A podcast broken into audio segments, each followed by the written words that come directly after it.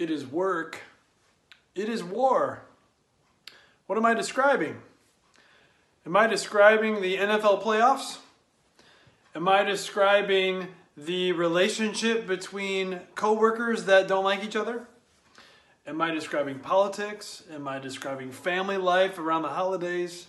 No, I'm actually describing the Christian church. But let me explain.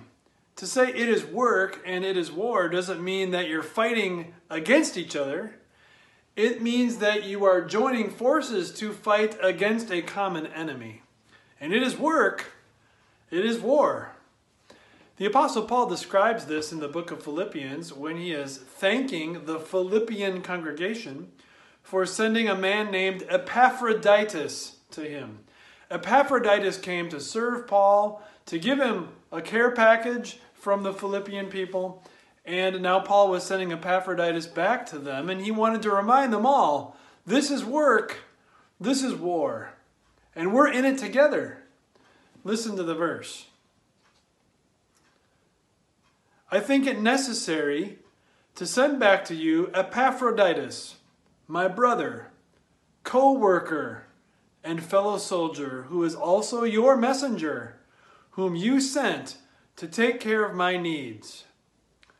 Paul, Epaphroditus, and the Philippians were co workers for the gospel.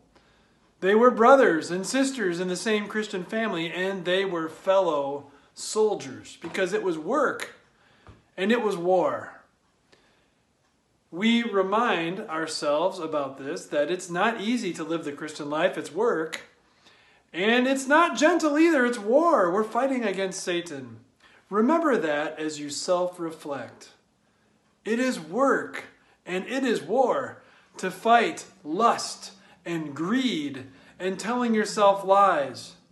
Instead of all that garbage, fill your thoughts the way Jesus does, that you see yourself as someone, as a, a blood bought soul, someone whom Jesus thought was worth dying for.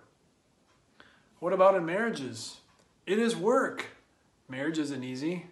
It is war. But not war against each other. War where husband and wife together fight Satan who wants to destroy their marriage and destroy their, their joy and friendship.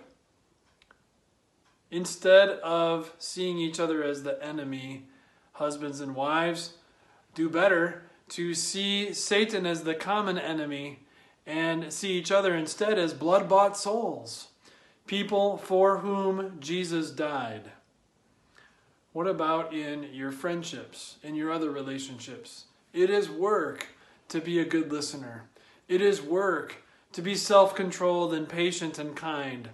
It is work to say, okay, you first, and I'll sacrifice myself and my own plan A for what you think is a better plan A. It is work, it is war to fight off Satan and not let him convince us that it's better to hold grudges and to keep stirring the pot and to taunt if we got our way. But wow, what a gift when the Christian church goes to work together, goes to war together, highlights Christ together, and his love, his faithfulness, his joy, his eternal victory fills everything we are and everything we do together. Dear Christian, let's enjoy going to work together for the Lord. And let's enjoy going to war together also for the Lord, that as many as possible might be saved on Judgment Day and Satan might be as angry and frustrated as he can be watching more and more people listen to the word of life and take it to heart. Onward, Christian soldiers, marching as to war, with the cross of Jesus going on before.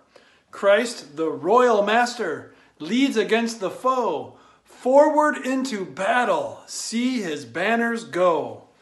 Crowns and thrones may perish, Kingdoms rise and wane, but the church of Jesus constant will remain. Gates of hell can never against that church prevail. We have Christ's own promise, and that cannot fail.